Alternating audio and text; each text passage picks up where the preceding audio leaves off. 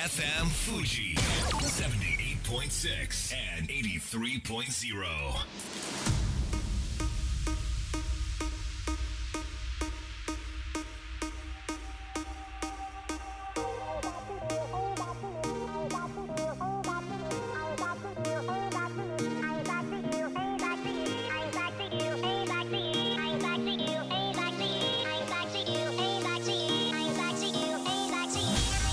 月曜夜のひとときいかがお過ごしでしょうか？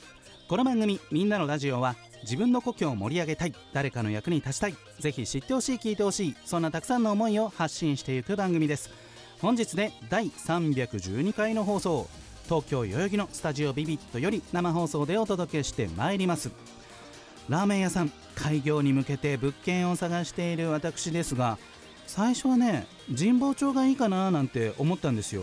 まあ、何件か居抜きの物件も出てましてここなら、まあ、自宅から自転車でも通えるし街も半蔵門線都営三田線都営新宿線と3路線ありますしお茶の水とか水道橋までも歩けるしお客さん呼びやすいんじゃないかななんて勝手に思いましてで物件を見に行きました。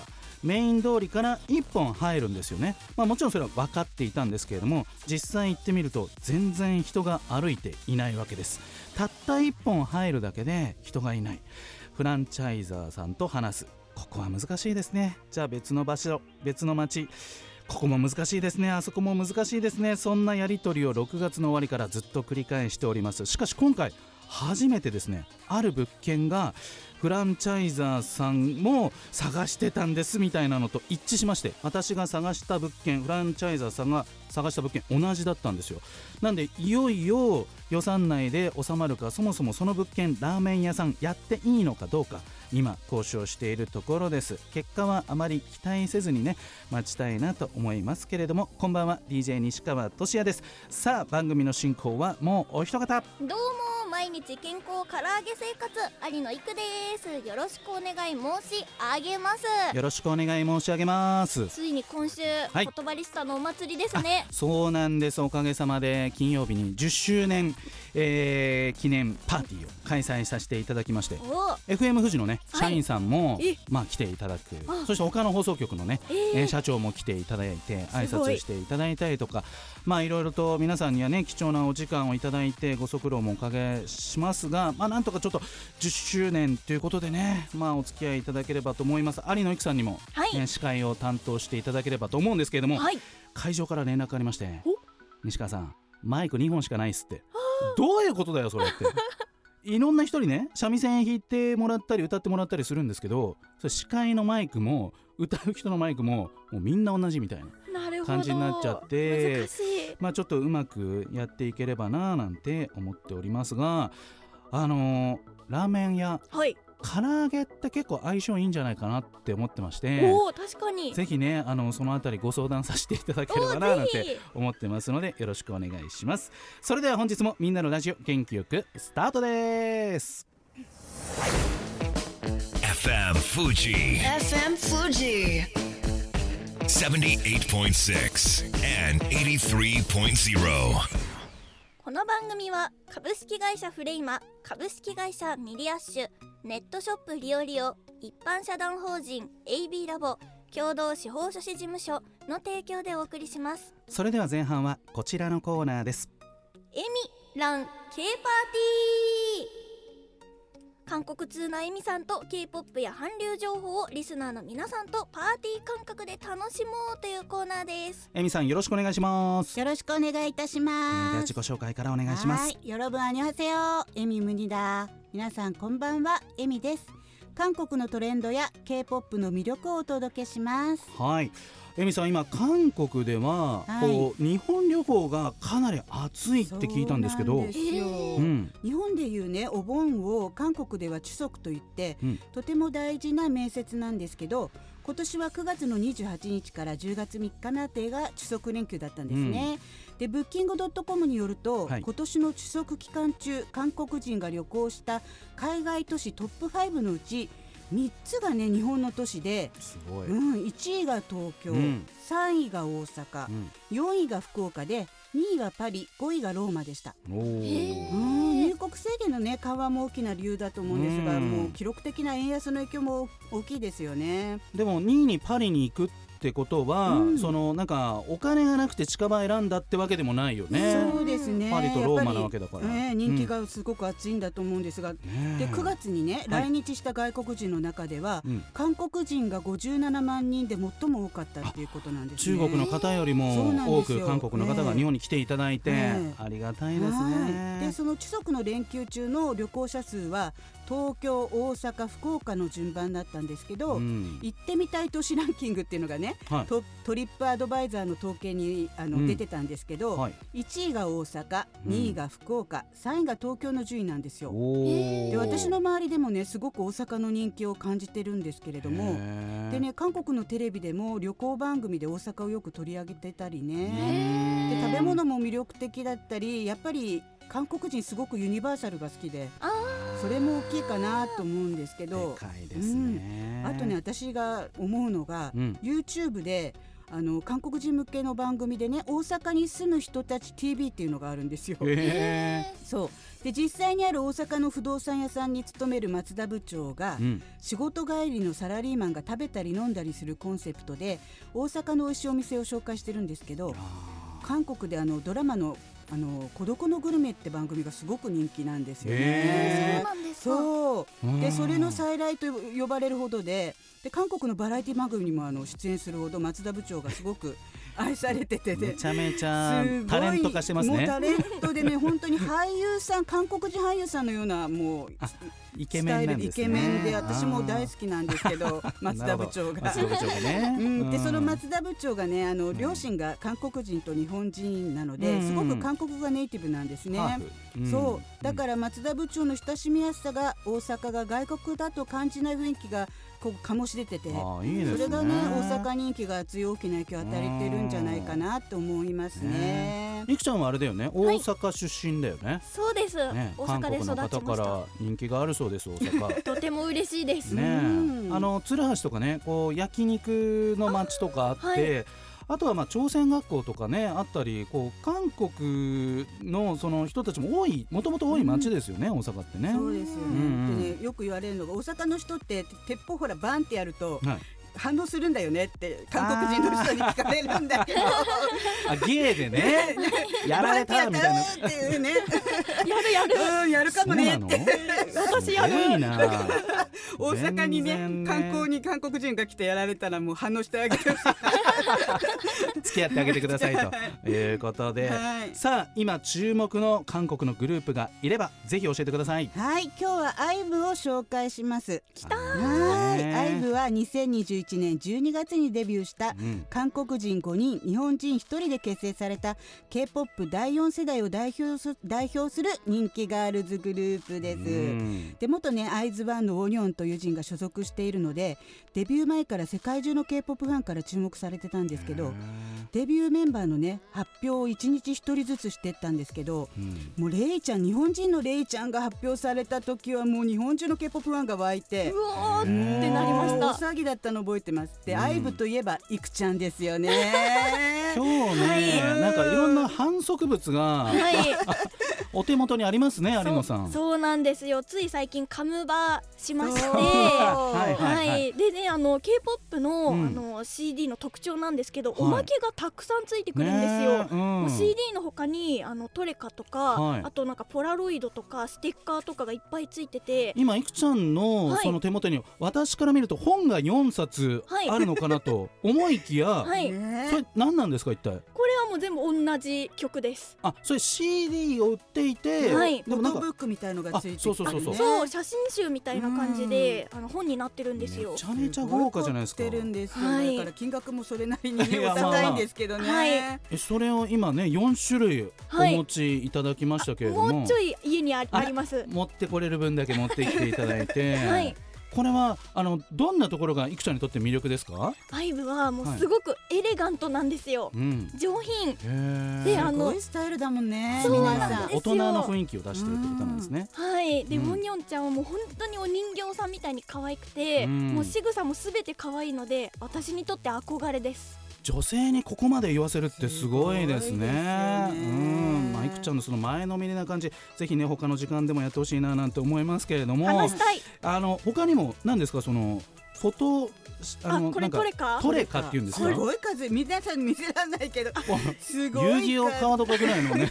でもこれも K-POP 文化ですよそうねなの大体あの一つあの CD 買うとはい。一枚のトレカが入っててそれがランダムだから推しが出るまでね。そうなんですビよリマンチョコじゃないですかもう、はい。すごいな。あとあのシリアルコードとかもついてるので、はい。これであの本人たちに会えるイベントのあの抽選ができるんですよ。じゃあその何？シリアルコードはみんなどうだったの？全部外れました。あら。残念。サイン会行きたかっあー行かせたかったね、行かせてあげたかったですね。た残なんか近々あるんですか、こうコンサートとかそうなんですよ。か日本うんでねあの初の日本公演があの11月の15と16あに。迫ってますね。開催されてまたあの単映画全国の映画映画館でね、うん。生中継もされるライブビューイングはい。してくれる。もう大スクリーンでねハイブのステージ見れるなんてすごいですよね。楽しみですね。楽しみ。うん。え、これはエミさん行かれるんですか？行きたいですね。近くの映画館で。近く近くの映画館で。うん。でも映画じゃなくてライブの上映を生中継してくれる。生中継が16だっけ？えっと18です。十あ18は終わっあのディレイ配信みたいな感じあでそんなものもあるんですね。それはいけるんだそれ今申し込みしてます。もうなんかカフェの会話みたいね。もうちょっとね話がね尽きないよね。な感じですけれどもね、うん。まあ、たくさん、ね、アイドルグループが誕生している中でこの IVE の魅力っていうのはこの大人の魅力ってことと曲としてはどうなんですか？曲調としては。曲もあの、女の子らしい曲もあればうんうん。ちょっとかっこいい感じもあって、あー。すごい幅広いです。そうなんですね。昨年あれですか？紅白に、そう、ね。昨年もね紅白歌合戦に出てもすごい話題だったんですけど、うん。もう韓国でもね昨年末のあの音あの音楽番組の,、うん。あの授賞式なんかはもう新人賞総なめにしてすごいんですよ韓国の人気が。もう小学生からうん。もうねそんな人気のチームに日本人の方もいらっしゃって。そうなんですよ。スタイルがすごいんですあそうよなんですか。169センチだっけ？それくらいあります。もう素晴らしい。169センチ？すそう。ごい大きいですね、みんな大きいんですよ。あみんな大きくて。173センチがオニョンちゃんとか。そうです。うわもう僕より大きいですよそれ。いやーかっこいいですね。もうそうかっこいい加工してるのかなと思うんだけどうん。加工じゃないんだよね。じゃないんですすよごいな。なんかそのアジアの力をねぜひ世界に見せつけてほしいなと思いますけれどもそれでは最後に曲紹介をお願いしますはい中毒性のあるサビとパワフルなラップに注目して聞いてくださいアイブでバディ I'm a Betty, Betty, Betty, Betty, pretty little risky Betty 모든 절대로 되라지 catch me if you can Betty, Betty, Betty, Betty 나는 없어 거기 이미 어차피 못 찾을 테니 catch me if you can Nothing with the regulars 내 뒤에는 bluebird 말해줘. 착한 척은 지겨워. 우리 앞선 룰이 의미 없었어 굳이. 유행이 돌고 돌아도 난그 틀에 없어 이미. I wanna break, I wanna kick. 뛰어놀래 시끄럽게. 다채로 매려 수많은 뼈지 위에도 빛을 발하지. 답답한 건 벗어 던져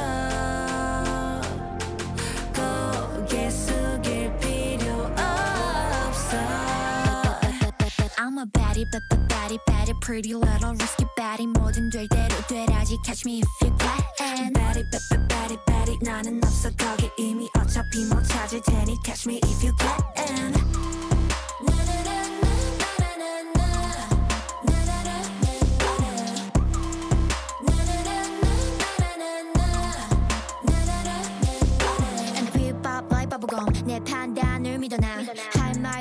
참 모자이크 없이 spit it out 난 지가 잊혀봤어 그 누구도 can bite me 원한다면 come try me 언젠 you're invited 난 thriller so villain 생각할 시간에 저지르는 게말 murder I'm a baddie bad bad baddie baddie pretty little risky baddie 뭐든 될 대로 되라지 catch me if you can baddie bad bad baddie baddie 앞서서 내 길을 막지 가뿐히 날아오를 테니 catch me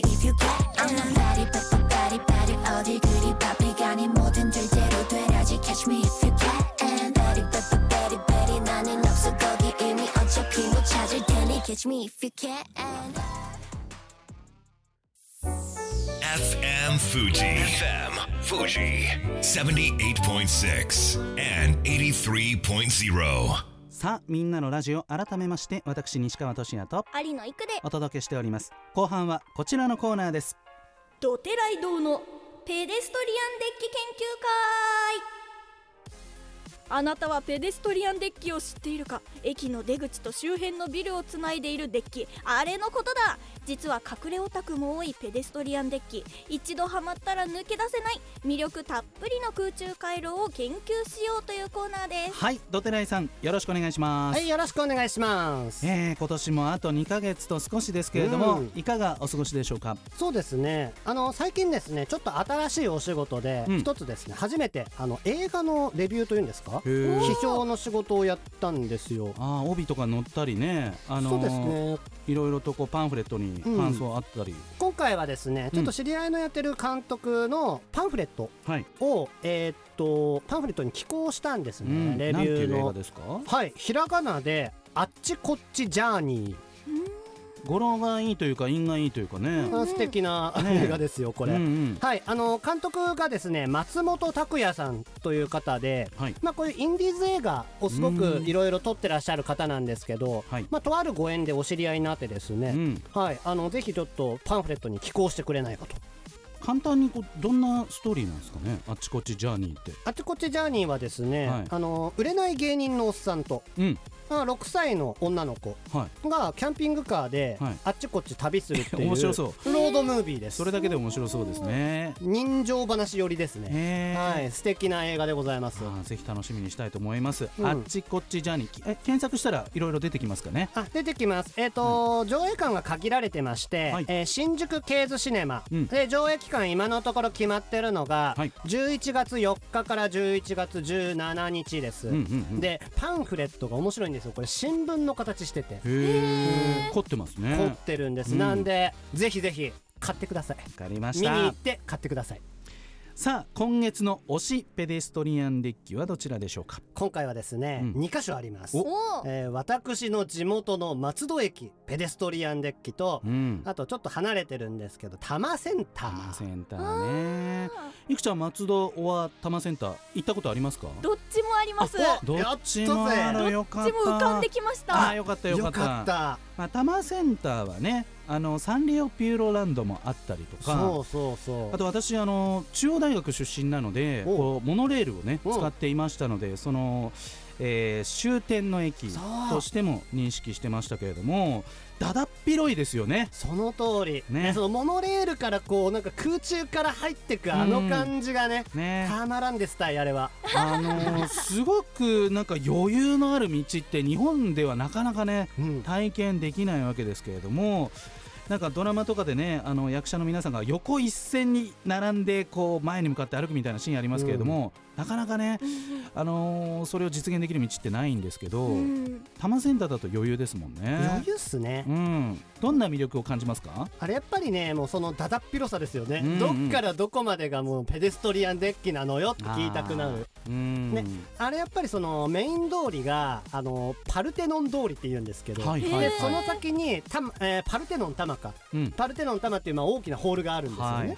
なんかそこに向かうまでがこう城に向かう参道みたいな感じうのん。要塞感が半端ない、すごくいいですよね。なんかこう空間をものすごく贅沢に使っているうん。感じがね、なかなかこう都心では真似できないことですけれどもそはい。そして地元の松戸。松戸ですよ。これはどんな魅力が？ペデストリアンデッキに、これは多摩センターに比べるとまあしょぼい、まあ、地元だからねしょぼいんかい。言えるセリフです、はいあしょぼい。松戸しょぼいぞ。けど、けど、うん。このねえっと多摩センターとちょっと作りは似てるんですよ。うん。ー。あの東口から出るとこうスッとまっすぐ長く伸びてるデッキがあって、うん。はい。その先にデーンとうん、伊東洋華堂があるんですよ。あでー地元を支えるでその伊東洋華堂は、まあ、壁のように立ってるんですけどその真裏が山みたいになってて、へでその2階から入るんですけど、はい。裏側は 5, か5階から出られるんですよ。ー山の上うん。にだからそれほんと白っぽくてあこれれもまた似たような参道っぽい。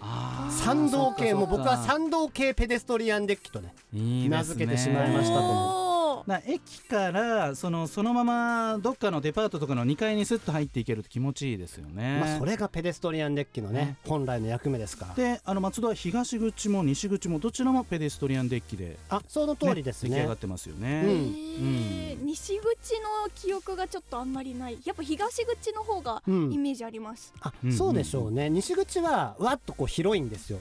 で大昔はあの仕掛け時計で鳩が出てくる仕掛け時計があったんです。よ、へー。それが多分ね20年ぐらい前になくなって代わりにちょっとなんかホールみたいなところっていうかこうその上でパフォーマンスする台みたいなのがあったりとかうんうん。するようになってるっていうまあ、確かにペデストリアンデッキってこうあのパフォーマンスとかねするにもすごくいいななんて思いますね。広場としての使い方ができるというのもただの通路じゃねえぞペデストリアンデッキと。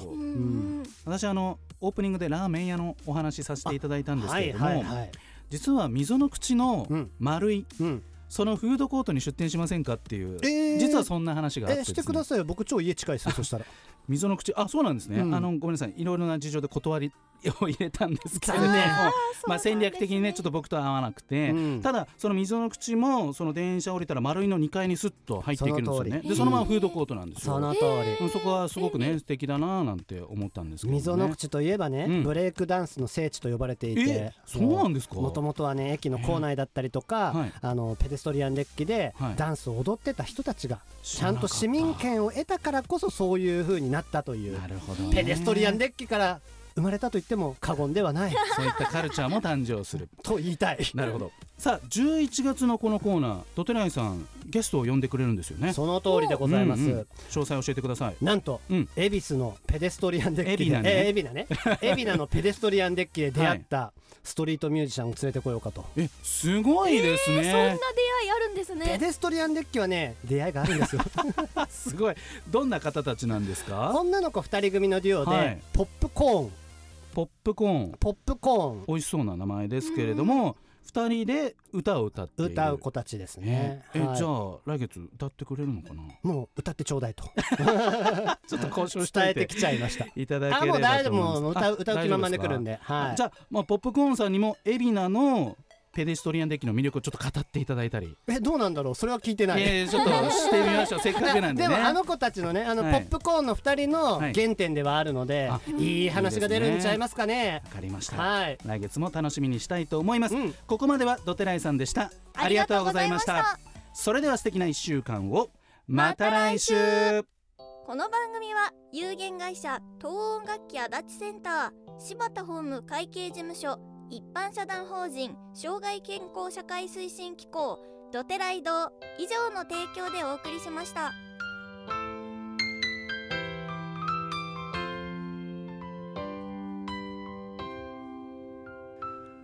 最後だと分かったでも言いたかった君が好きだとその後のように浮かぶ思い出に涙流した健やかなる時も心やめる時も励ましてくれたしいつだって味方でいてくれた。勘違いした僕は